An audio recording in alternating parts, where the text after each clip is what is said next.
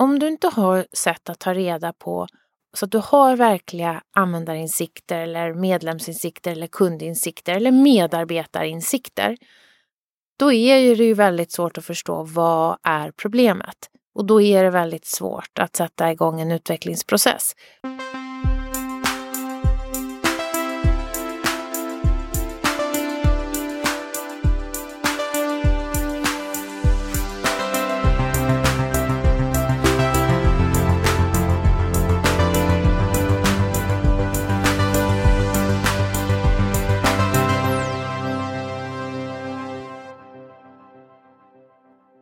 Jo men hej, god morgon. Det här är Heja Framtiden. Podden med mig, Christian von Essen.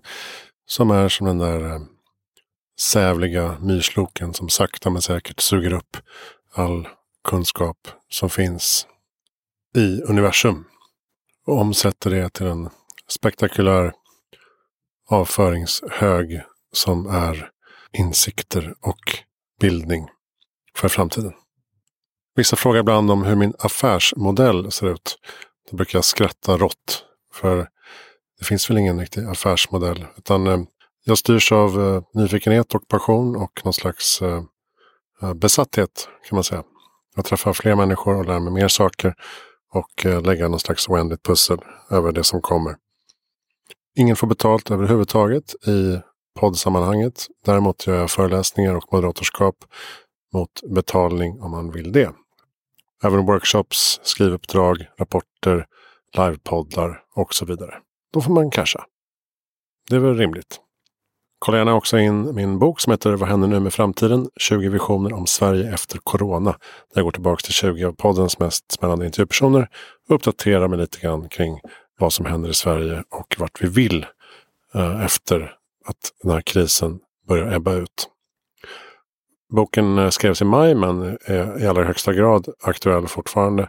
Och nu börjar man också kunna se mycket av det som eh, sägs som faktiskt eh, börjar dyka upp mer och mer i samhällsdebatten. Läs gärna den. Vi kanske har börjat?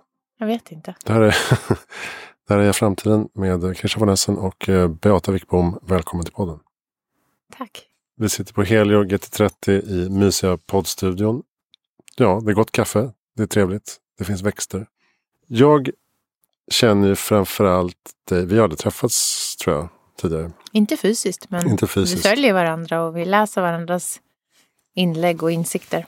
Precis. Och nu ska vi jobba ihop också på internetdagarna. Mhm.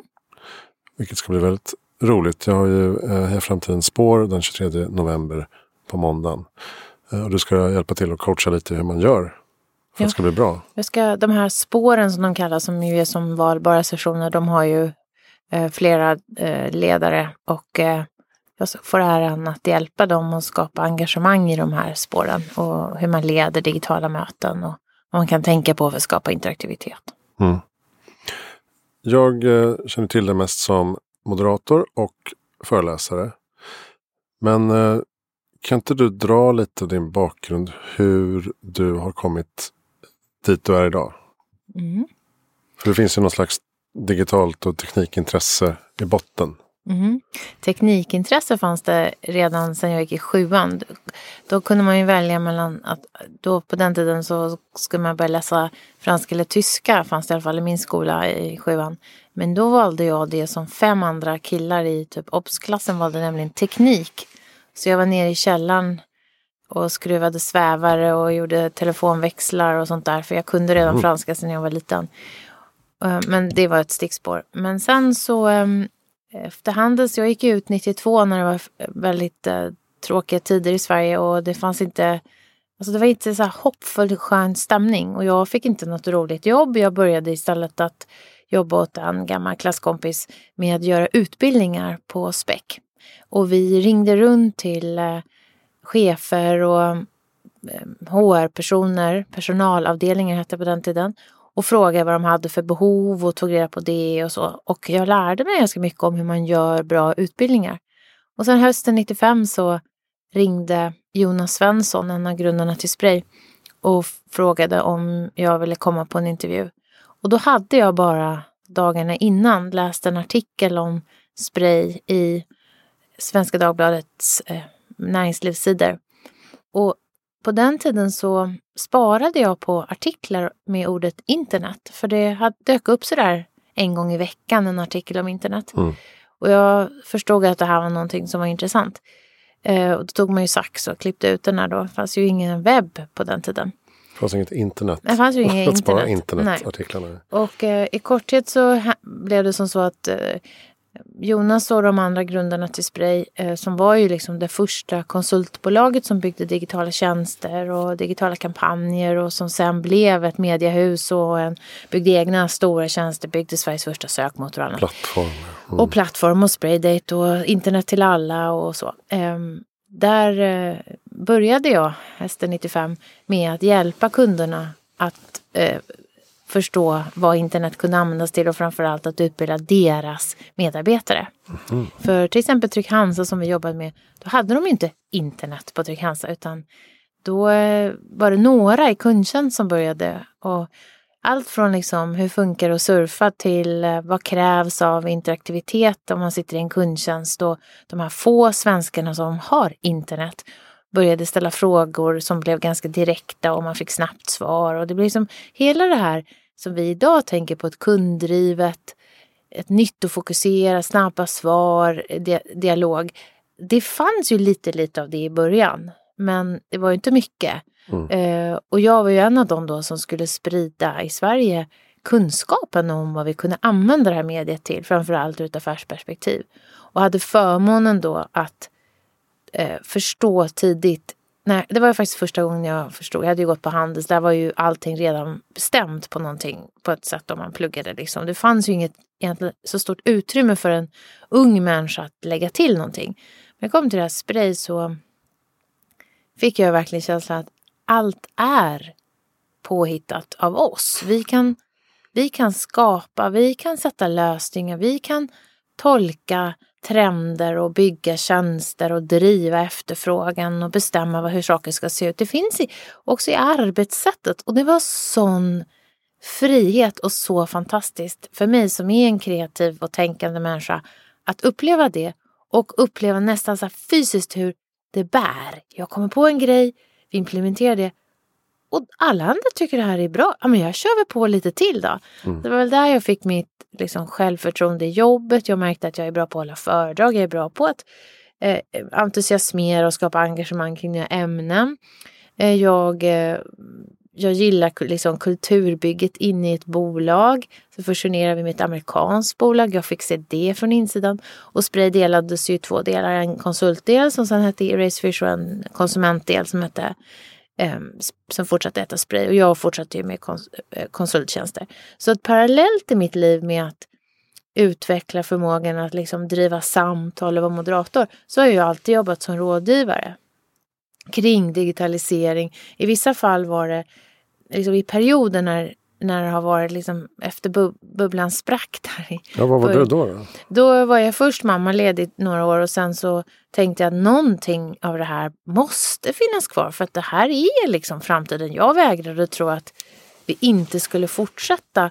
För det fanns liksom en demokratisering i näringslivet, det fanns nya typer av eh, personer som fick makt, både på kund, alltså konsumentmakten och eh, det var ju så himla intressant. Och sen även hur vi byggde bolag, de entreprenörsdrivna bolagen byggdes ju på medarbetarnas villkor väldigt mycket jämfört med gamla företag. Så då tänkte jag något område måste vi ändå finnas och då var det lite så här stort med, om du minns, virtuella världar. Mm. Och det kom ju då. Och då tänkte jag att ja, men jag blir expert på det här med second life om jag blir tillräckligt djup expert så kan jag hitta tillräckligt många uppdrag för att liksom försörja mig tills nästa kommer. Och sen kommer det som heter webb 2.0 och det är ju det vi, som webben som vi känner den. Att det går att kommentera, att det går att ha dialog. Och du ska ju tänka på den tiden, då var ju fortfarande så här att om man skulle göra en kampanj eller göra något så börjar man alltid med att fråga så här. Vilka av svenskarna har bredband? Vilka har liksom möjlighet att ta till sig det här? För redan för det här var inte självklart 2002-2003 att det fanns. Och, där, och, och webb 2.0 då kom ju de sociala nätverken och sen kom ju iPhonen. Och sen kändes det som att ah, men nu är vi på, på, säk, liksom på andra sidan stranden. Nu kommer vi inte komma tillbaka till ett, en värld utan interaktivitet och digitala kommunikationsverktyg. Mm. Och egentligen kan man säga att det jag gör är två saker. Jag är väldigt bra på att lyssna på behov och, och försöka förstå vad folk säger. Och sen så har jag den här liksom ganska djupa kunskapen om vad som går att göra och jag förstår, jag följer teknikutvecklingen. Så när jag är moderator så har jag ett svar från någon. För det handlar ju ofta om digitalisering och ledarskap och affärsutveckling och snabba på idag. Det är ju det sådana möten och situationer jag befinner mm. mig Då handlar det om att förstå att det du säger nu inte är tillräckligt skarpt. Det finns mer, det vet jag. Så kan jag trycka på. Och är jag rådgivare så handlar det om att det är jag som ska ge svaren. Men jag ska ofta lyssna på liksom kundbehov och medarbetarinsikter för att komma dit. Så det är ganska lik roll med den här liksom digitala insikten som bränsle och som ryggrad och som eh, ledstång kan man säga. Ja, men också det, bakgrunden då att bygga utbildningar och ja. se vad som funkar. Ja ja, att jobba utan att gissa är egentligen så som vi alltid jobbar med digital affärsutveckling. När vi jobbar agilt så har vi ju olika typer av insikter som bränsle. Det hade jag ju lärt mig där på första stället i och med att vi sålde ju produkter på spec. Så hade vi inte gjort vår grundresearch så kanske vi var off när det gällde tilltalet eller vad vi kallade grejer för eller hur vi problematiserade. Så att, att inte gissa fanns med mig som en arbetsmetod. Mm. Av det, det jag har följt dig i sociala medier så känns det som att du också fick någon slags eh, dipp under våren här.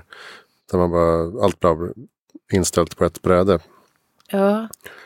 Och sen känns det som att du eh, bestämde vid något tillfälle för att nej men nu ska jag fan göra det här digitalt. Hur kan du beskriva liksom den processen? Vad var det du lärde dig? Mm, det liknade lite den absoluta tomheten jag kände där 2002-2003 när eh, vi också hade jobbat så otroligt mycket med att tro på någonting och missionera och få folk med oss. Och eh, jag hade ju också jobbat ganska hårt för att bli en bra moderator och det, var ju, det är ju lite grann en, en bra business för mig. Att, för det är så jag också lär mig grejer. Genom att sitta med en ledningsgrupp för att jag ska ha en internkonferens så får jag ju lära mig väldigt mycket om hur olika organisationer och företag ser på den digitala utvecklingen och möjligheterna. Mm. Så vann jag priset 4 februari som årets moderator vilket ju var världens skjuts för mig och roligt. Liksom, ja just det, du pikade där i februari. Ja. Och då fylldes ju orderboken på fram till november. Vilket var härligt. Och sen den 20 mars hade jag inte ett enda uppdrag. Och eh, för då hade ingen ställt om digitalt? Nej. Nej. och min syster är gift med en riskanalytiker i USA som sa att det här kan bli långvarigt. Vi tänker att det här kanske kan bli en tvåårsprocess. Och de var väldigt dystra där i mars. Och då var det också oklart tyckte jag i början hur sjuk eh, man kunde bli. Så att jag var väldigt så här, jag gick inte ut. Jag träffade verkligen ingen. För att det var inte helt såklart i början hur starkt det här Nej. viruset kunde slå och om det kunde slå ut i princip ett helt samhälle. Men jag kände mig väldigt liksom, jag kände mig som jag levde i en apokalyps.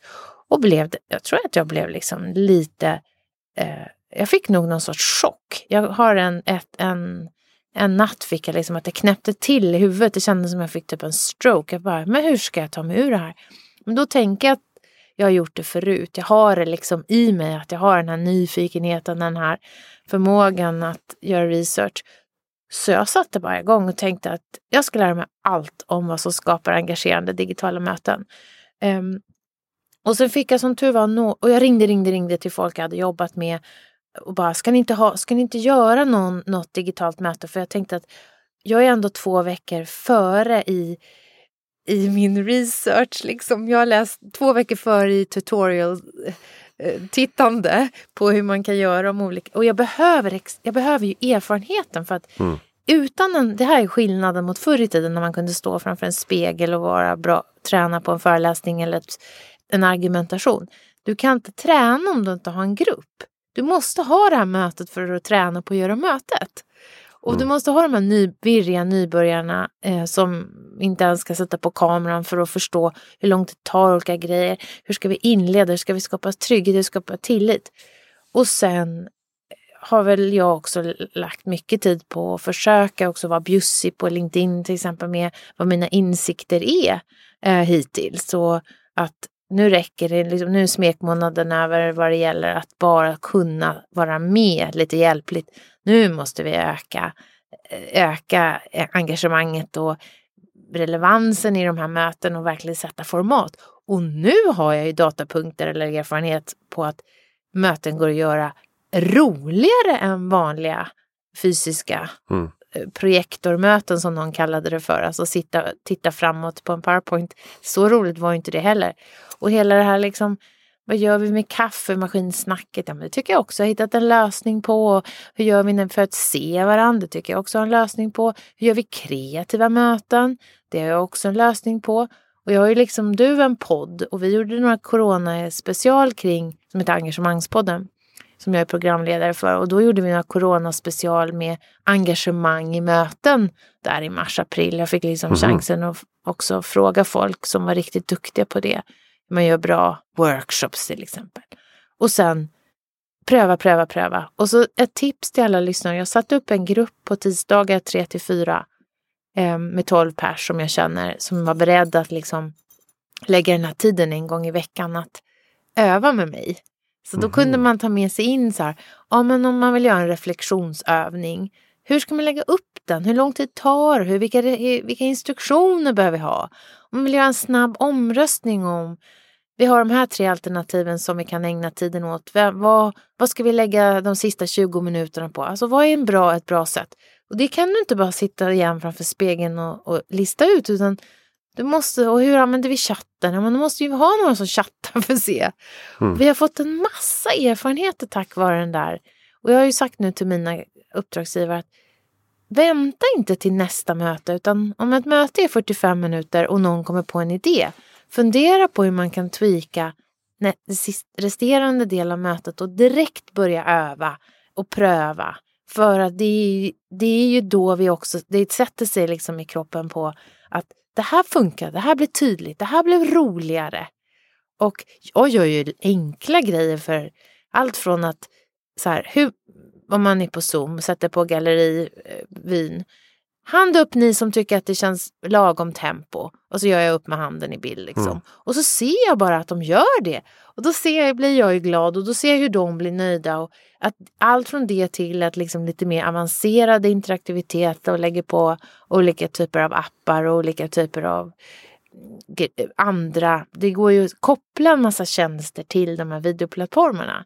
Så att vid det här laget har vi spelat improvisationsteater, jag har haft krismöte, jag har gjort post-it-övningar, jag har varit med på en, ett yogapass, en meditationsövning, jag har suttit och blundat med chefer från 30 länder. Alltså, och det är inte förrän du har gjort det för, som du kan säga att du vet vad det skulle kunna ge och om det är värdefullt och vilket upplägg som är lagom. Och, så den här erfarenheten gör ju att jag har ju suttit i princip dygnet runt och bara fått vara med på olika möten, signat upp på olika webbinar och så, allt från du vet, yogaläger online till... För att lära dig då? För att lära mig mm. hur andra gör. För att läsa om det går inte.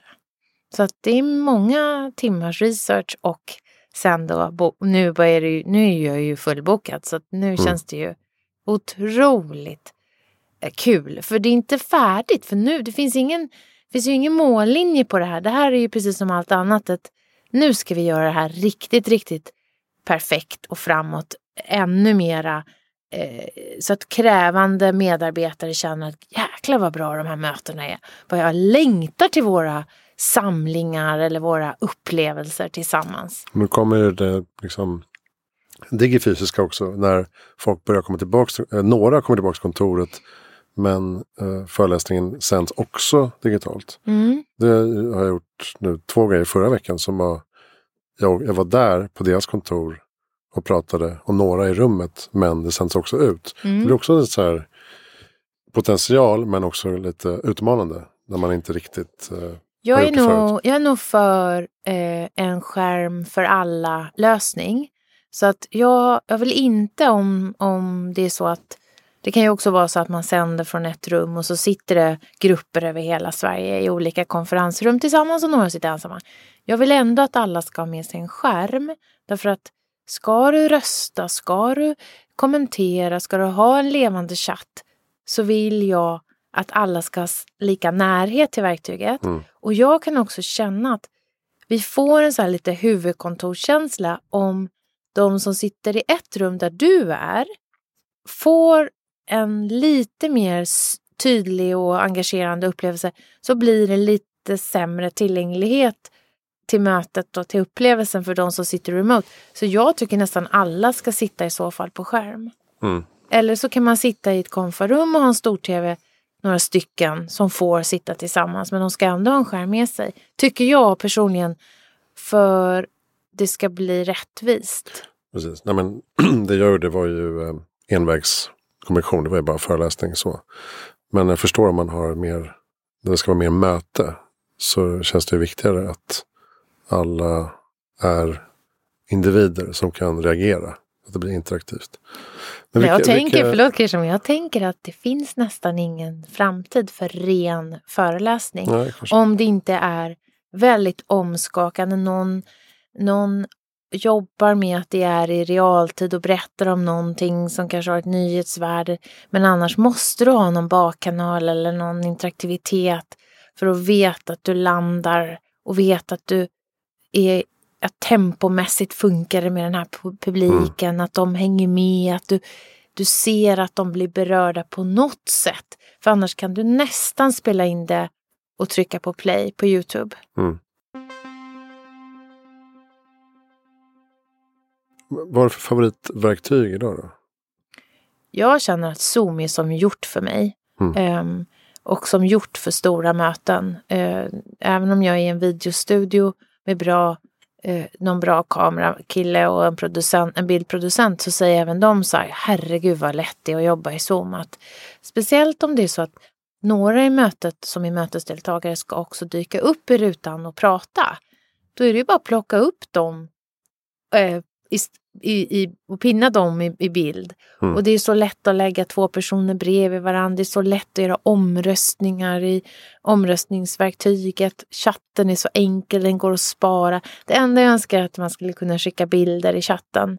Eh, det kan man inte Jaha, idag. Kan man inte. Nej. Men eh, det kommer säkert. Ja, det är lite konstigt. Och jag tycker också att eh, ljudet och ljuset är väldigt bra. Och Eh, de flesta klarar av att bara trycka på den där länken och komma in. Men sen tycker jag väldigt mycket om svenska verktyget Mentimeter, att man lägger det till och kan använda allt från ordmån till omröstningar, till gradera olika. Av de här fem, vilka tycker du? Man kan göra, man kan få frågorna grupperade. Uh, man kan, alltså jag tycker överhuvudtaget att visualisera är viktigt. Jag är väldigt förtjust som post-it-verktyg. är jag väldigt förtjust i Googles Jamboard. Som mm. är, man kan ha flera olika boards och på den kan man ha obegränsat med post-it-lappar. Otroligt enkelt, inga så här krångliga. Det får inte vara för mycket. Och så kan du också göra här och här och här. Utan då är det bara post-it-lappar som du kan skriva på och så kan du flytta din och andras och klustra. Mm. Och sen kan du spara hela brädan som en pdf. Det var bra. Så kan man så här, ha en brainstorm-del av uh, mötet. Ja. Och det är viktigt att de Just sakerna... För, chatten kan bli lite jobbig att hålla ordning på. Ja, och sen så kan det också bli så att det är bra med de saker som vi kan från det fysiska mötet. Som folk, många har jobbat med post-its. Sen tycker inte jag alltid att post-it i sig har jobbats med på ett bra sätt. Det är ju inte så att alla våra möten har varit så perfekta innan. Eh, jag försöker också jobba med lite analoga grejer som att eh, alltså man kan ju ta och säga så här, kan du inte bara fota eh, vad du ser genom fönstret? Och sen så om det inte är så stort möte så säger jag så här, Karin håll upp din mobil, ja, ja fint, Amal vad har du där? Mm. Och så går jag bara varvet runt. Så bara håller man upp sin mobil i rutan med ett foto. Man kan ju göra... Mobilen blir ganska viktig. Kameran blir viktig till exempel. Man ger en uppgift för om man går ut i grupprum. Då säger jag bara så här, fota av skärmen så ni vet vad ni ska prata om. Så har de bara med sig det på mobilen ut. Mm. Plus att jag lägger det i chatten. Men jag tror nog också chatt är det som jag tycker är mest fantastiskt. Att de flesta ver verksamheter säger nej, nej, nej, vi, vi, vi är inte vana vid chatt. Och vi är vuxna människor, vi chattar inte. Och chatten kan vara så fantastisk för snabba kommentarer, för att folk tackar varandra. Och om jag missar något så här, jag vet faktiskt inte vad det här är. Kan någon skriva Kan någon hjälpa mig att lägga ut en länk i mm. chatten så hjälper deltagarna till och då tackar de andra. Folk kan vara lite roliga. Alltså. Absolut. Och någon, om jag säger något fel så är det någon som skojar lite och häromdagen var det någon prisutdelning årets sådär medarbetare. Och folk ser så snälla grejer till den här killen efteråt. Så han hade liksom, och då blir det synligt på ett annat sätt. Så jag skulle mm. säga alla verktyg tror jag chatten är det mest ovärderliga i de här digitala mötena. Och sen förstås videon, att man slår på och ser varandra. Jag gör inga möten där folk sitter som svarta ja, rutor med initialer bara. Det, det är du tuff med. Nej, jag gör inte det. Mm. Därför att eh, det är inte rimligt att vi ska kunna läsa av någonting utan att veta någonting om ansiktsuttryck eller om det överhuvudtaget är någon där bakom. Eh, det blir för, för svårt för engagemanget. Så att på med videon, av med ljudet? Mm. Och, sen, och sen så, jag gör ju väldigt aktivt moderatorskap. Så jag gör ju, om jag går ut, om jag ber dem gå ut i gruppdiskussion på någonting så har jag en ganska enkel fråga. Och så kanske de är tre eller fyra. Och så ger de tio minuter. När de kommer tillbaka, då vet ju jag, för det ser jag vilka som har varit i vilken grupp. Då säger jag så här, Christian, du och, och, och Karin och Amin, ni var i den här gruppen. Berätta, vad har ni pratat om? Och då säger jag Christian till dig och då måste du haha, och, ja, mm. trycka ner mellanslagstangenten på Zoom eller sätta på unmuta dig liksom. För att eh, du, då sätter du på din mikrofon. Och då blir ju du också automatiskt stor i rutan eh, tack, tack vare mm. funktionaliteten. Och, och då så gör jag sådär hela tiden. Så på slutet av dagen så har ganska många varit synliga. Men jag gör det väldigt lätt att delta. Och sen ökar liksom kraven. Men det första kanske jag, interaktiviteten kanske bara är att jag säger berätta med, från, med en siffra 1 till 10. Hur engagerad känner du dig just nu här i mötet? Skriv i chatten.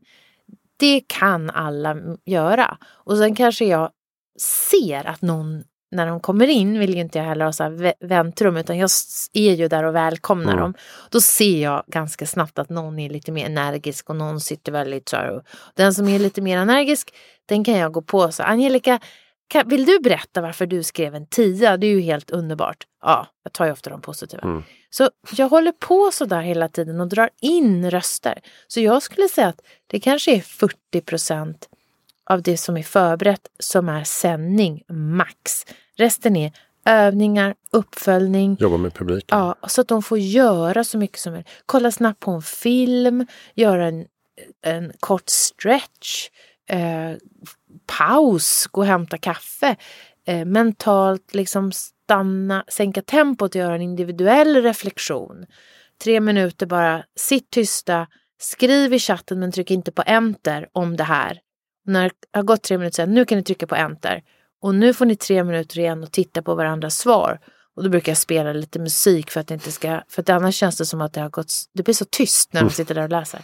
Så då spelar jag lite musik och kopplar liksom Spotify till det där. Och, så det finns så väldigt mycket att göra. Ja. Och hur skulle du säga, apropå då engagemang som du jobbar med. Har det liksom varit den stora tröskeln under det här konstiga året? Att liksom bibehålla folks engagemang tröskeln är snarare fantasi. Det engagemanget tryter men all, jag tror många medarbetare också på grund av att det har blivit tuffare tider så har alla varit liksom, alla har hjälpt till i de organisationer de har jobbat med. De flesta organisationer jag möter säger, våra medarbetare har aldrig jobbat så här fantastiskt. Mm. Alltså alla för en. Vi visste inte att vi hade det här i oss. Vi har tagit ett skutt på på två månader har vi gjort mer än på tre år. Det, är, det vittnar så många om. Men man har gjort det med uppkavlade ärmar och lite sammanbitet för att, ja, för att folk är hyggliga och plikttrogna och ansvarsfulla. Det är nog framåt nu också. Jag undrar vad som ska hända. Vad ska hända i november när ingen har köpt lampor och sitter där i sina videomöten och man inte ser varandra och det är inte något dagsljus. Hur ska det... Och, och, och sitter fortfarande krumryggad vid köksbordet på en mm. trästol och har bara sett sin, eget, sin egen enhet eller sitt eget team fortfarande några barn hemma varannan dag och så här. Då måste mötena fylla en viktigare funktion än bara vara mötet där vi funktionellt avhandlar saker. Då måste mötet bygga intern sammanhållning, bygga engagemang, bygga ny kunskap. Tänk att du är helt nyanställd. Du har, liksom du har blivit utvald bland tusentals människor och du kostar det här bolaget hur mycket som helst och du är en topptalang. Du har liksom aldrig riktigt fått träffa dina Sitter kollegor. Köket, ja, ja. Och moralen, energin. Ja, energin. Vad händer med den? Och vad händer, vilket ledarskap krävs? Och folk är trötta på Zoomfika och digitalt AV. Eh, och de som inte ens har kommit dit, de är ju verkligen trötta. Och hur kan vi variera oss mera? För det här är, vi lever ju och jobbar digitalt i för att de flesta är inte ute och träffar folk och de flesta företag är fortfarande jätterädda för smitta så man får inte gå tillbaks till kontoret. Mm. Så det här tror jag är de som kan knäcka hur vi får en varierad vardag där känslan att jobbet är härligt i pandemitid. Ehm, för många är ju också i sorgen. En partner är varslad eller permitterad. En anhörig har gått bort. Det är ju inte så att det är muntra tider i Sverige. Konsumtionen Nej. har aldrig varit lägre. Arbetslösheten ökar. Vi säger ju alltid att jobbet är vår identitet. Men nu är kanske också jobbet och jobbmötena, oavsett om man är anställd eller frilans, är vår energikälla, eller behöver vara vår energikälla. Mm. Ja, och som du säger, ledarskapet blir extra viktigt. Eh, det tar också, Arash tar upp det i, eh, i min bok, att den här eh, balansen mellan kultur och struktur. Att man måste ha ganska tydlig struktur fortfarande för att få folk att göra saker ordentligt. Man har hundratals medarbetare på distans. Samtidigt som man måste ha en kultur som gör att folk fortfarande jobbar för mig och inte sitter hemma i köket och bara, jag kan lika gärna jobba för den där istället. Ja. Alltså det finns ju, det har aldrig varit läge trösklar för att uh, norpa talanger också kan jag tänka mig. Helt sant. Och så tänker jag också en annan aspekt är att eh, flera av dem som jag pratar med de säger också att pandemin har krävt ett, ett väldigt fokus och en väldigt tydlighet. Vi har liksom vi har gått tillbaks till kärnverksamhet. Man tar bort alla lulliga projekt. Så det är också en sorts, det är inte jag menar att det har blivit torftigare men det är mer så här on nu, point. On point, vilket också kan, an, kan kännas lite som att vi sitter bara här och köttar. Eh, men får, ser du bra, då måste du verkligen också välja och prioritera så att du gör rätt saker så att du får ut någon effekt. För annars så blir det bara slavkänsla. Här sitter vi och gör och det funkar inte ens. Och allt det här, alla de här spännande utvecklingsprojekten har vi lagt åt sidan. Eh, vi gör ganska mycket av samma sak och vi tweakar, tweakar väldigt lite och det agila arbetssättet är ju ganska, ganska små steg för att nå bra resultat. Jag tror att det finns en risk här också att vi bara, vi det blir lite enformigt för många eh, medarbetare och det blir långa dagar av att göra ganska mm. mycket samma sak. Ja, och så kanske man inte orkar lyfta så här nya idéer för att eh, nästa dag är samma. Det är också åtta möten. Liksom. Eh, så att det här, det är det folk saknar också, kaffe, kaffesnacket. Mm, men där är ju mitt tips att alla möten borde börja med sju, åtta, nio, tio minuter av gruppdiskussion, breakout session med fyra, fem pers som inte har något tema. Mm. För det är ju motsvarar stå i, stå i, i kapprummet eller stå där och fixa med projektorn som inte funkar. Och, och, och det behövs också för att jag tror att många har, har krympt sina kontaktytor. Man pratar bara med dem som man har de här enhetsmötena eller morgonmötena med i sitt närmaste team. Så vi behöver också röra runt så att fler personer får prata med varann. Mm, just det. det kan man nästan slumpa ut. Det kan man absolut göra. Jag tror vi kommer börja ringa. Jag har märkt att jag gillar att bara ringa folk. Och mm. de flesta svarar. Därför att folk jobbar så fokuserat så att ja, men om det ringer så svarar du. Och så här, jag vill ingen särskilt. Jag vill bara prata och fråga lite vad du gör och hur du mår. Och, mm. Jaha, och det blir ganska kul. Jag har också börjat ring, ringa gamla vänner oftare faktiskt. Um, ja, men kanske för att man inte får den naturliga. Det, det blir inte så att man ses på samma sätt. Hur ser du på framtidens eh, möten och konferenser? Den, den, här tekniken får ju en skjuts förstås. Eh, liksom miljontals användare på de här digitala plattformarna.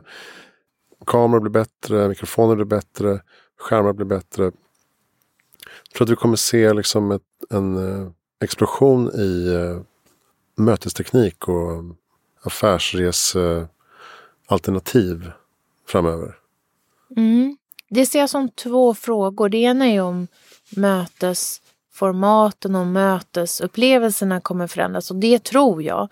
Ehm, du vet en Tony Robbins är motivationsförfattaren och föreläsaren. Han brukar ju ha sådana stora, nästan som konvent. Han hyr någon, i, någon jättestadium i Florida. Och så kommer det 10 000 pers som har betalt massor. Mm. Och så är det två, tre pers som får komma upp på scenen eh, varje dag och så får de vittna eller han går ut i publiken. Han, körde ju, han byggde ju upp en studio med massa, massa, massa LED-skärmar. 360 så han hade skärmarna runt sig. Och sen så var ju varje liten zoomruta då en sån här ruta. Och så hade han alla deltagarna runt sig mm -hmm. och så kunde han liksom välja då. Och, och då, han fick ju kontakt med många fler och många fler var ju så att säga nära honom när han har publiken framför sig. Då är det ju bara de första raderna egentligen han ser bra. Och den stämningen som blev i det där och att man också kommer hem till folk, då kunde en partner eller en hund eller barn titta fram, blev så otroligt autentiskt. Och han säger att det här var hans roligaste möte som han har gjort. Mm. Och då har han ju två närbildskameror, så det är ju inte ett, det är ingen enkel produktion. Jag tror inte att vi kommer säga så här eh, att vi bara sätter den där äh, liksom, högtalartelefonen i mitten av bordet och trycker på play som vi gjorde förr i tiden och tyckte att det här var det sämsta som har hänt men nästa gång så ska vi åka och träffas. Jag tror ju att liksom träffas-möten som du frågar om, de här som vi kallar möten, då, där kommer ju medarbetare och, och kollegor ha krav på upplevelse för att vi sitter kanske mer i produktionsliknande arbetsmiljöer om vi jobbar remote. Eh, och vilket jag tror många kommer vilja fortsätta med. Så där måste vi verkligen dra upp volymreglaget vad det gäller upplevelse och bli berörd. Och vi hade ett möte här förra veckan där en började gråta när hon började berätta om eh, hennes känsla av coronan. Och kameran låg bara kvar och, och tempot sänktes och rösten sänktes och moderat gick jag liksom in i ett annat läge. Och det var verkligen nerv i det mötet. Och sen kan man skruva upp tempot och ha eh, underhållning och trollkar och liksom sånt som behövs för att också fylla på energin för att vi ska jobba eh, alltså så som möten ska vara. Mm. Och man kanske kommer välja arbetsgivare utifrån om de är kända för att ha bra möten och möteskultur och, eh, och att man kanske bara kommer ha halvtimmesmöten för det är vad man klarar att packa. Och sen så tar man paus och så kanske man har ett arbetsmöte som har ett annat format man kanske har liksom tydligare att man flippar klassrummet som du vet, man säger att man du skickar ut föreläsning på video som alla tar del av. Så när vi ses så är det så jättebra modererade erfarenhetsutbyten eller kreativa möten. Och då kommer vi till det här, kommer vi resa på möte? Ja, då tror jag att när vi väl ses, då kommer vi att verkligen ha krav på upplevelse igen på taktilt, alltså beröring, på lukt, på smak, på ljud. Jag såg en, eh, en konferens här i helgen som jag fick, som någon delade, att de hade legat eh, inne i Skeppsholmskyrkan och lyssnat på liksom orgelmusik som fyllde dem och sen så skulle de utifrån det modellera en känsla med modellera och så skulle man prata om det här för att vi måste ha en en motkraft till det digitala. Jag hade mm. förmånen att moderera en grej i juni som, där, jag, där vi just hade det här. Just ett, ett kundmöte kunde man säga. Man, skulle liksom, så här, kund, man vill tacka för, att, för bra arbete. Ska man, och då var vi just ute på Djurgården. Det var klockan fem på morgonen. Vi hade fått dit alla. Vi hade en saxofonist som gick där och spelade en ton som ringde in i den här sommarmorgonen. Och så till slutade det med att Man fick lägga sig just på en vit filt i en cirkel, titta upp på molnen i tio minuter medan han spelade och så bara och tänka fritt. Och sen åkte alla hem på varsin voj i sommarmorgonen. och jag tror att nu kan vi tycka så men gud så pretentiöst. Ja, men när vi har suttit hemma på köksstolen i ytterligare tio månader mm. så måste vi rädda vår, våra sinnen och vår sinnlighet och vår kreativitet med den där typen av påfyllnad. Och då kommer mötesdesigners behövas och då kommer vi vilja resa om vi just ska skapa saker tillsammans eller känna på något eller uppleva i samma ögonblick någonting som inte går att fånga på film. Alltså fånga en solnedgång eller fånga ett, ett samtal runt en lägereld. Det, det är inte lika lätt att göra på en, en videoskärm. Men jag tror tekniken kommer ta oss långt för vi kommer ifrågasätta länge varför måste jag åka, varför måste jag åka? Mm. För det är många som tycker att det här nya arbetssättet, inte hela tiden, alltså det blir inte antingen eller, men är bra till 50 procent. Man vill inte missa att kunna vakna hemma, eh, äta frukost med barnen och sen vara, när man stänger ner sista mötet halv sex så är man hemma. Jag hade ju två föräldramöten förra veckan på Teams. Så himla skönt. Mm. jag menar föräldramöten så här, det är ganska mycket bök. Det är liksom vem ska gå, vem ska vara hemma. Det är verkligen så att treorna svarar på tisdagen, femmorna svarar på onsdagen. Och det är halv sex mitt i allt middag och allting. Så bara, nej men jag satt, satte upp telefonen på mikron stod och lagade mat. Och så drog de sina powerpoint som fritidsinformerar och så. Och så efter 17 minuter så bara, ja men det var allt vi hade. Och bara, ja, det var det. Och, och, och jag tänker mycket, det är klart att man vill ha snacket och kaffet och allt det där. Men just det här, tänk hur många människor som påverkas av att inte behöva lägga om hela sin kväll för detta. Ja, där tänker jag att kanske man kunde haft 13 minuter breakouts bara Ja, inklusive personalen. På fysiska möten. Ja, inklusive personalen. Så man kanske är några föräldrar och en personal i varje liten grupp och bara hälsa på varann och berätta Eh, vilka är era barn och vad har ni gjort i sommar eller någonting sånt där. För att eh, det, det, man måste ju bygga relation förutom bygga, liksom få mm. information. Ja, verkligen. Nej, men det, det, det hade de absolut kunnat göra. Eh, men som princip var det så här. Två kvällar i rad som man lagt in i almanack eller kalendern och bara, oh, just det, föräldramöten, föräldramöten. Och så bara, det var inte så mycket de ville informera om. Vi kan lika gärna göra det digitalt. Jag kan göra annat under tiden. Um, och jag har ändå, känner mig ändå liksom i kontakt med skolan. Ja. Ja, men så att, uh, jag, jag, tänker att nu under den här hösten så börjar man märka liksom även produ produktivitetsökningarna av att jobba digitalt. Jag tycker under våren så var det mer så här, ja, det är ett nödvändigt ont och ja, vi ses väl där och tråkigt. Liksom. Men nu tycker jag man börjar känna mer och mer att fan vad mycket bättre det här blev. Mm. Alltså att vi tog en halvtimme och bara träffades fyra personer. Gick igenom det här som vi ska göra istället för att hålla på boka konferensrum och fika och, liksom, och ta bussar. Och jag vet inte. Skaffa barnvakt. Ja, precis. Gå ut i regnet i oktober i Sverige. Ja, Mm. Nej, men man, man vill ha både och. Och det, det kommer ju bli Och sen så, måste förstås. vi ju socialt titta på hur vi löser frågan om ensamhet och isolering med mm. digital teknik.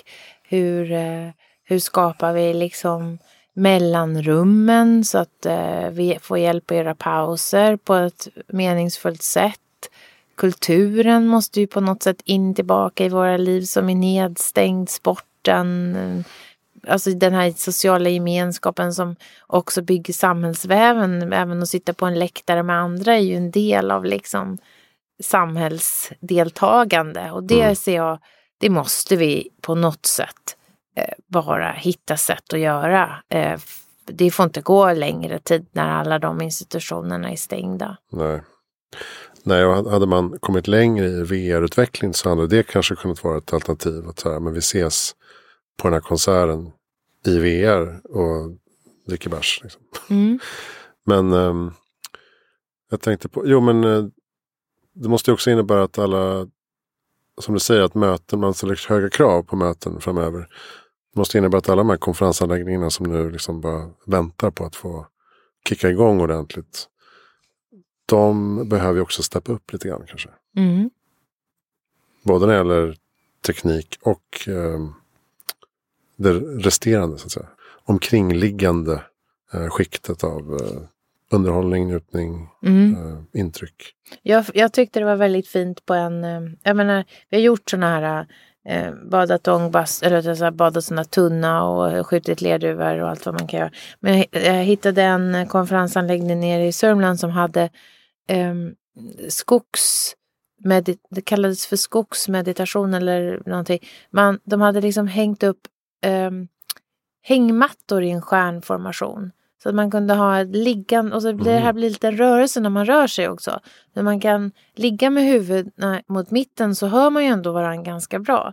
Att försöka tänka också att, vi, som jag var inne på innan, vi behöver en annorlunda upplevelse mot sitta runt ett konferensrum och titta på en skärm. Man kommer ju bara vägra titta på en skärm när man väl har. Och hur kan man, hur kan man hjälpa till att alla hör bra? För det har vi ju ändå vant oss vid. Um, och att alla kan prata i de här mötena. Mm. Vi säger att vi sitter 20 pers i ett rum. Eh, måste ju alla kunna ha en mick då för att vi är vana att prata med varandra nu. Eh, vi kommer inte sitta där och bara lyssna på en gubbe som pratar. Nej, men lite så. Man kanske kommer också ställa högre krav på att här, dels varför är jag här? Ja. Varför ska vi sitta här och mm. hålla på? Jo, men syftet med alla möten kommer ju med fler och fler att bara eh, kräva att få på förhand veta för att titta om agendan svarar upp till mm. syftet. Och lite så här, men Lennart, nu har ju du pratat i sju minuter. Vad, nu, nu får du chilla lite grann. Mm. Vilket man kanske inte sa förut. Nej, jag, jag, tror att det här att många är nybörjare på ett medium, det såg vi ju på liksom internettiden att, att då kommer det fram nya stjärnor och nya personer i organisationen som klarar av att våga pröva först och så här. Det är ju ganska intressant. Mm. Internetpionjärerna var ju också oftast nya människor. Webb, webbmaster fanns det ett jobb som hette. Det var de som liksom skötte webben och svarade på frågor på info1. Och de, det var ju inte det var ett jättebra jobb för de fick, hade ju örat mot rälsen och de mm. lärde sig massor om vad kunder eller medlemmar eller, eller ja, vad man nu har för målgrupp tyckte. Det är väl lite samma här. Jag tänkte bara skulle framtidsspana lite grann. Vad, har du några här område som du verkligen ser fram emot att följa utvecklingen härifrån? Jag tror att augmented reality och virtual reality kommer att utvecklas. Vi vet att techbolagen har investerat i liksom infrastrukturen som behövs. Men ja, vi har inte sett tillämpningar utanför um, vi har ju sett det inom medicin till exempel med um, operationer och så har vi sett det inom spel. Men spel, spel och tyvärr porr brukar ju ofta visa vägen. Mm. Och jag tänker att uh, vi måste kunna tillämpa det här även i våra organisationer. Och där, um, där tänker jag överhuvudtaget att liksom virtuella företeelser vet vi blir verkliga. Det finns en studie till exempel på eh, användningen av en, en eh, mental coach eller egentligen en, en, ja, en coach i fickan i form av hjälpa dig att liksom kognitivt eh, gör, ta rätt beslut och så. Och då skulle man kunna tänka sig så här, men det är väl ändå bättre att ha en människa som man känner kött och blod och man kan läsa av ansiktsuttryck och känna sig trygg.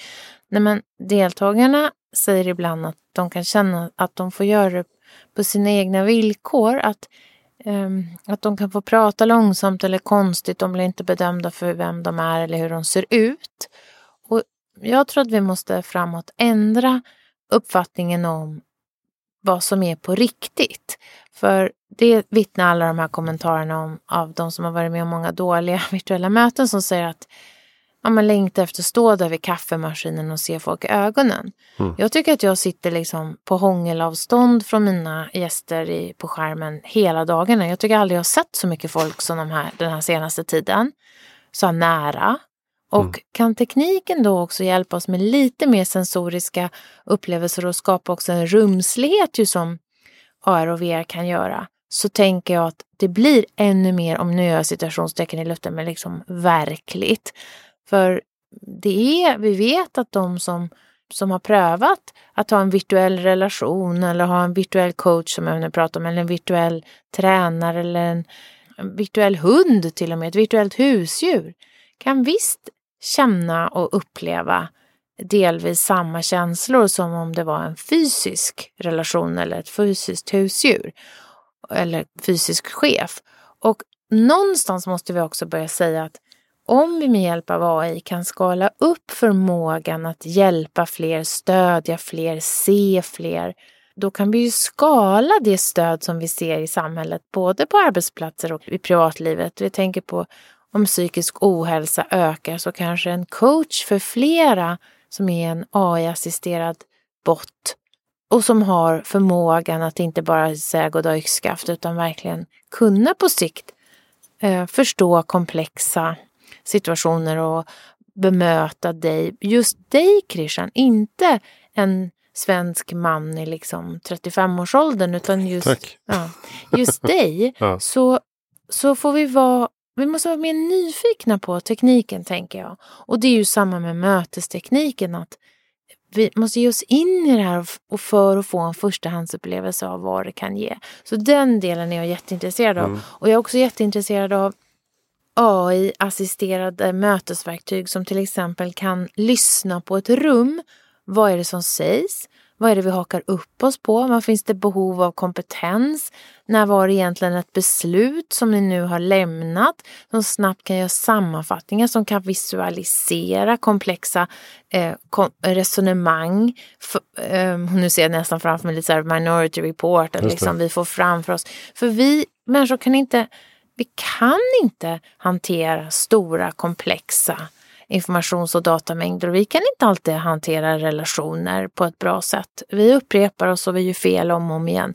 Då tänker jag att det här kunde vara en, eh, ett område där vi behöver bli mer nyfikna på vad som kan göras och där det redan finns ganska mycket teknologi. Det handlar om att börja tillämpa den. Också så här, vem skäl syret i rummet? Vem Till exempel? Mm. med andra? Mm. Eh, också som jag pratade med Sara Örvall som var här tidigare idag. Eh, just om, om AR och VR. Att vi tänker oss fortfarande, när vi tänker VR, så tänker vi fortfarande de här enorma klumpiga liksom, hjälmarna och glasögonen. Eh, som man använder för spel möjligtvis. Men det är inte så svårt att tänka sig att inom fem år så kommer de där vara väldigt små och snygga och mm.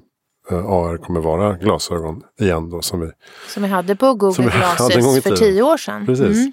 Som såg ut som en sån där tandläkare som man hade förut i en tandläkarspegel som bara satt fäst mm. på ett litet headset. Eller på ett par glasögonbågar. Så jag menar det är klart att uh, nu är tiden mogen verkligen. Och då måste vi också förstå hela tiden mellan det digitala och det fysiska, alltså digifysiskt.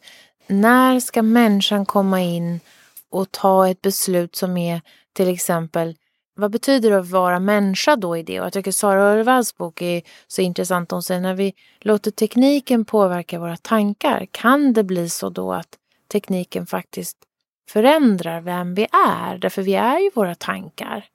Eh, här behöver vi också fundera på, alltså vi vill vara utforskande men vi vill inte tappa vår etiska kompass och vi vill ju fortsätta att vi vill inte ha robotar som kollegor så vi vill ju verkligen fånga det som är den mänskliga kreativiteten och sen förhöja det med teknik. Mm. Och här tycker jag inte alls många ställer sig frågan vad ska jag göra när AI gör grovjobbet? Alltså det är ju den frågan som är det intressanta i möten, i samtal, i, i arbete. För AI kommer kunna skarva och göra grovjobbet.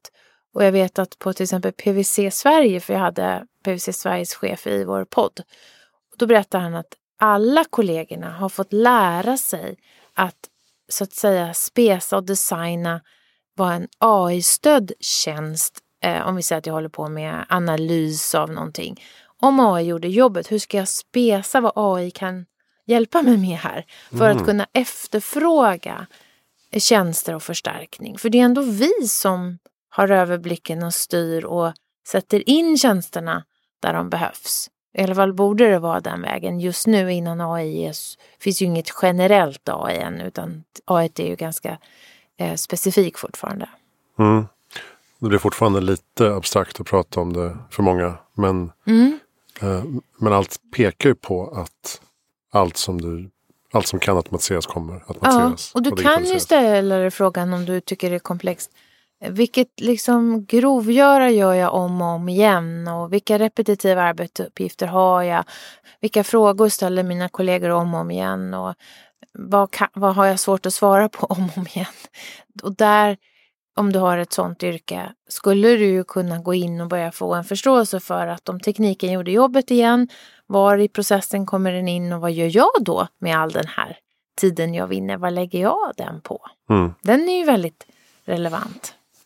Ja, precis. Det, det är någonstans uh, där man måste landa. Att, här, vad är det jag vill då? Hur kan mitt företag bli bättre om jag får mer tid? Vad är det jag ska lägga tiden på då? Eller och ställa sig frågan, vad händer när alla mina konkurrenter automatiserar allt det här som jag sitter och säger, nej men det, det är lika bra att göra för han blir gjort ordentligt. Mm. bokföringen och allting. Mm. Eller en startup som inte ens har respekt för det gamla sättet utan mm. funderar på hur en process på tre månader borde kunna ta några minuter istället.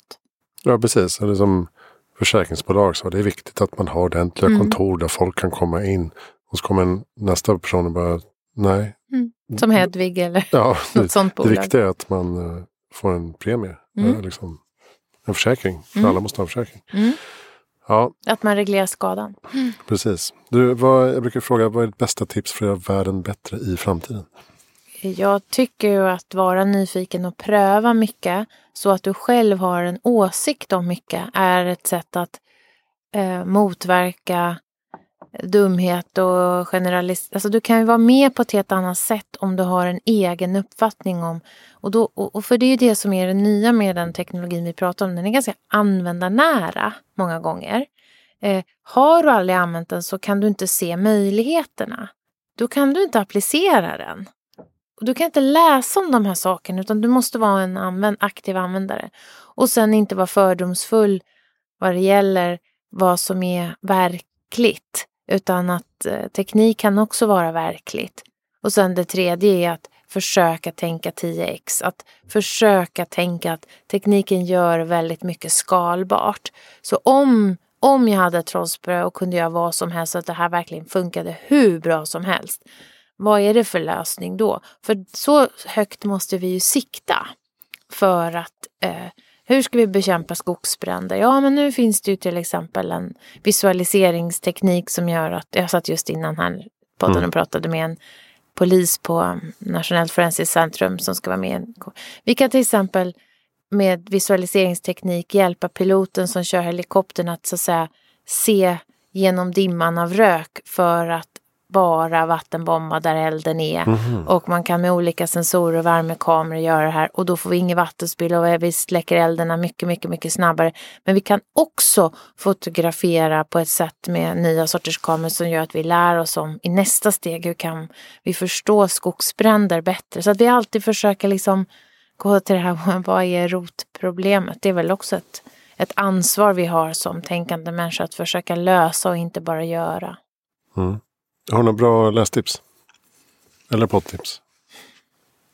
Så jag har ju lyxen att sitta väldigt, väldigt mycket med, eh, med organisationer och få förstahandsstoryn kring vad de har för utmaningar och vad de jobbar med i och med att jag har så mycket moderatorsuppdrag med interna konferenser och speciellt chefskonferenser.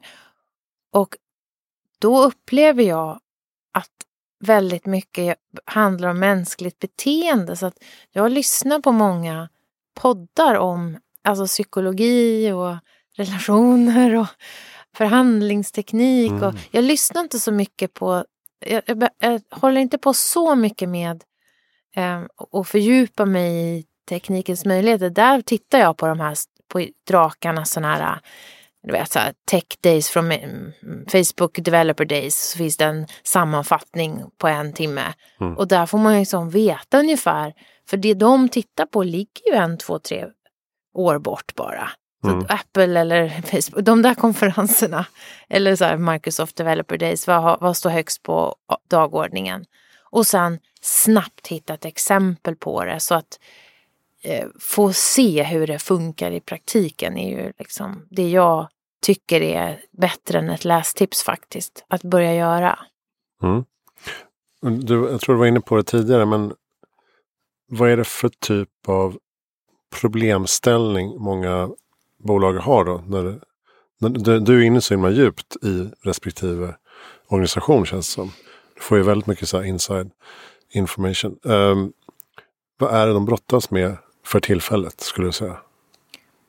Det här låter ju jättehemskt, men nästan alla bolag har, och organisationer har lite samma, av de traditionella då, då har lite samma utmaning.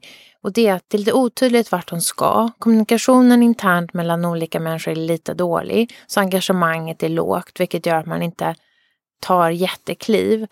Och sen gissar man för mycket. Och gissa för mycket är grundproblemet i många organisationer. Därför om du jobbade med eh, rätt problem så skulle eh, du kunna lägga teknik som bränsle och mänsklig kreativitet på det och verkligen ta dig framåt. Att bara, nu är jag så här citationstecken i luften igen, bara Mm. hålla på med sin verksamhet är ju mångas problem. Och det är ju för att om du inte har sätt att ta reda på så att du har verkliga användarinsikter eller medlemsinsikter eller kundinsikter eller medarbetarinsikter då är det ju väldigt svårt att förstå vad är problemet. Och då är det väldigt svårt att sätta igång en utvecklingsprocess. Så då är det lätt att du liksom slänger pengar på fel problem. Eh, så jag skulle säga att jobba datadrivet, att jobba med hypoteser och jobba agilt. Det låter ju som en kursbok, men det är ju där som man behöver. Och sluta gissa och tro att man redan kan. För att det kommer hela tiden andra innefilen som liksom har förstått och fattat och, och har mycket mer koll på dina kunder eller medlemmar eller vad det nu är. Och då skulle jag säga att då blir det mindre interna konflikter. För ett bra problem är ganska svårt med bra data. Ganska svårt att bortse från. Mm. Eh, Alla kunder tycker det här. Ja, men vi löser det då. Och så löser vi det inte bara tillräckligt bra, utan vi säger om vi kunde lösa det på det allra, allra mest smidiga, fantastiska sättet. Vi, skiter i hur vi har gjort det tidigare, bara att vi behöver belägga de här och de här och att vi har det här säljkontoret och att vi har den här avdelningen. Vad, vad skulle den smartaste lösningen vara? Om vi hade också tekniken som trollspö och allt var möjligt. Och, och det krävs ju mod. Eh, Jag är väldigt, eh, jag hoppas att du, har, att du någon gång får hit Amer Mohammed som var innovationschef på Stenon som innovationschef på, Jag har redan haft med honom. ja du har haft honom, Mm. ja men då har jag ju hört, på Coop är han nu. Mm. Och han går ju bara in och säger hur svårt kan det vara att tänka bortom befintliga lösningar och befintliga arbetssätt. Och genast så, så lyfter ju allting. Och då är det lättare att jobba med öppen innovation, alltså att du öppnar upp dina dörrar utåt och säger här är vårt problem, snälla startups och forskare och alla, kom och hjälp oss. Mm. Och för att har du inte bra, ett bra och, och tydligt problem, då är det ju oftast att då har du svårare att dela med dig av det här. För att då är det ju så att du, då håller du egentligen bara på och belägger befintliga resurser. Och då blir det ju krig. Men om du håller på med riktigt utvecklingsarbete som tar fart tack vare nya samarbeten, då är det också lättare att motivera det. Och det här är ju ledar, ledarskap som fostrar en nyfikenhet, en, en, en iver att förstå liksom root, the root cause säger man när man håller på med programmering. Men liksom vad är, vad är problemet? Mm. Och har du då eh, också en, en prestigelöshet i att säga men vårt sätt som vi gjorde det på kanske inte är så bra. Kan vi utforska? Och som inte tar liksom femårsplanskliv utan börja litet. Eh, några som liksom kan prototypa i sittande möte med penna och papper och inte tycker att någon annan ska utveckla då lösningen. Utan vi har ju de här insikterna här. Då borde vi kunna gå från insikt till liksom börja rama in hur skulle man kunna göra. Så att det är samma människor som vi har. Det är bara att de behöver tänka i nya banor. Mm. Och det är ju Behöver en slänga in- ledarskapsfråga. Slänga in andra typer av kompetenser också. Tror jag. Jag tror det. För att eh, jag tror att till exempel kunna visualisera, kunna rita upp. Eh, det vet jag att Amer Mohammed har varit inne på att han tog in en illustratör Ja, i sig, team. ja. Ja, för att vi pratar och pratar och pratar och någon ser framför sig en app, då ser den framför sig någonting annat och så börjar man rita liksom. Det är trots allt många gånger ett litet fönster på en skärm som det här ska hanteras av en människa på andra sidan skärmen. Det är väldigt sällan det är liksom Även om vi säger business to business, det är ju inte två företag som pratar med varandra. Det är fortfarande människor eller en maskinoperatör eller en, en programmerare. Det är någon människa som ska göra någonting. Och jag tror också att om du har andra kompetenser så säger du inte hela tiden automatiskt att det är så här vi ska göra det. För att du kanske har löst problem på andra sätt i andra verksamheter. Eh, men det är ju en det är ju väldigt svårt i Sverige att anställa någon som inte har branscherfarenhet eller tidigare erfarenhet. Det borde ju nästan vara en merit ibland att inte kunna någonting. För det Verkligen. skulle ju vara häftigt att se hur kan den här personen som har jättemycket omdöme, varit inne i massa verksamheter men inte just den här, men förstår problemet jättebra, hur kan den ta sig framåt och hjälpa oss andra? Ja, det där det är lätt att prata om men det är svårt att i praktiken säga att du, jag tror att vi borde vi inte ha en psykolog här i vårt team? Skulle de bara, vadå psykolog? Ska ha en psykolog? Nej, men äh, skitsamma. Liksom. Ja. Förstå kunder, jag vet inte. Liksom, så här.